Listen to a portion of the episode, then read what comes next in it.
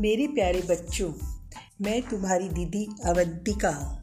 आज अपना एपिसोड चार लेकर आ रही हूँ आपके सामने। मेरे प्यारे बच्चों, मेरी सीख भरी कहानियाँ तुमको पसंद आ रही होगी और मेरी आज की कहानी है राजकुमारी का चाँद। एक समय की बात है, एक राजा की नन्ही लाडली बेटी आसमान से चाँद तोड़ लाने की जिद कर बैठी। पर जिद पूरी ना होने के कारण वे खूब रोई और बुरी तरह से बीमार पड़ गई।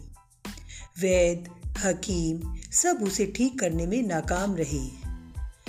अंत में पुत्री ने प्रेम से भावुक बने राजा ने यह घोषणा करा दी, जो व्यक्ति उसकी बेटी के लिए चाँद तोड़ कर लाएगा, उसे वह धनवान बना देगी। राजा के इस पागलपन को सुनकर दरबारी और नगरवासी उस पर हंसने लगे। लेकिन राजा को बस अपनी लाडली बेटी के ठीक होने से मतलब था और वह उसके लिए कुछ भी करने को तैयार था। नगर में रहने वाले एक बुद्धिमान व्यापारी से राजा का दुख देखा नहीं गया और वह तुरंत उनसे मिलने आया और बोला कि मैं आपकी बेटी के लिए चाँद तोड़कर लाऊँगा। इतना बोलकर वह राजकुमारी के पास गया। उसने नन्ही राजकुमारी से कहा, चाँद कितना बड़ा है? राजकुमारी ने जवाब दिया, मेरी उंगली की मोटाई जितना। क्योंकि जब मैं अपनी उंगली उसके आगे रख देती हूँ तो वह दिखता ही नहीं है। फिर व्यापारी बोला, चाँद कितना ऊँचा है?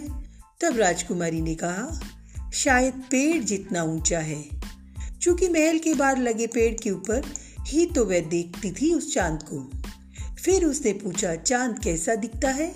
तब राजकुमारी बोली वह तो सफ़ेद चमकीला चांदी जैसा दिखता है। व्यापारी हंसकर बोल उठा, ठीक है, मैं कल ही चाँद तोड़कर आपके लिए ला दूँगा। उसके बाद वह राजा को मिलकर अपनी युक्ति बताकर वहाँ से चला जाता है। दूसरे दिन व्यापारी एक चांदी का छोटा सा चाँद लेकर महल में आता है। वो राजकुमारी से कहता है कि, मैं आकाश से चाँद को तोड़ लाया हूँ राजकुमारी। राजकुमारी चाँद देखकर खुशी से उछलने लगती है। और दिन भर उसके साथ खेलती है। अपनी जिद पूरी होने से उसकी तबीयत भी ठीक हो जाती है। वह इसके बावजूद राजा को एक चिंता थी। उसने कहा, अगर राजकुमारी ने खिड़की के बाहर आसमान में चाँद देख लिया तो वह फिर से उदास होगी। तो व्यापारी ने कहा कि उसके पास इसका भी समाधान है। वह राजकुमारी के पास गया और खेल खेल में उसने पूछा आपको पता है, जब किसी बच्चे का दान टूट जाता है तो क्या होता है? हाँ दूसरा दान निकल जाता है, राजकुमारी बोली।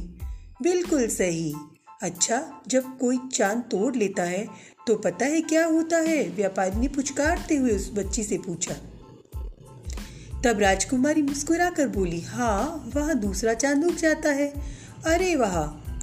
आपको तो सब पता है। चलिए आज नए चाँद को देखें और यह कहकर व्यापारी ने खिड़कियाँ खोल दी। राजकुमारी ने नया चाँद देखा और कहा, मेरा चाँद तो उससे भी अच्छा है और खेलने में व्यस्त हो गई।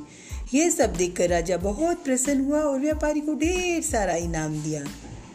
प्यारे मेरे प्यारे बच्चों, इससे हमें यही सीख मिलती है, कई बार बड़ी मुसीबतें भी छोटी सी युक्ति आजमाकर टाली जा सकती है। तो कैसा लगा मेरी आज की कहानी, मेरा एपिसोड मुझे ज़रूर बताइए। और अब फिर मिलते हैं अगले एपिसोड के साथ। आपकी प्यारी अवंतिका दीदी के साथ।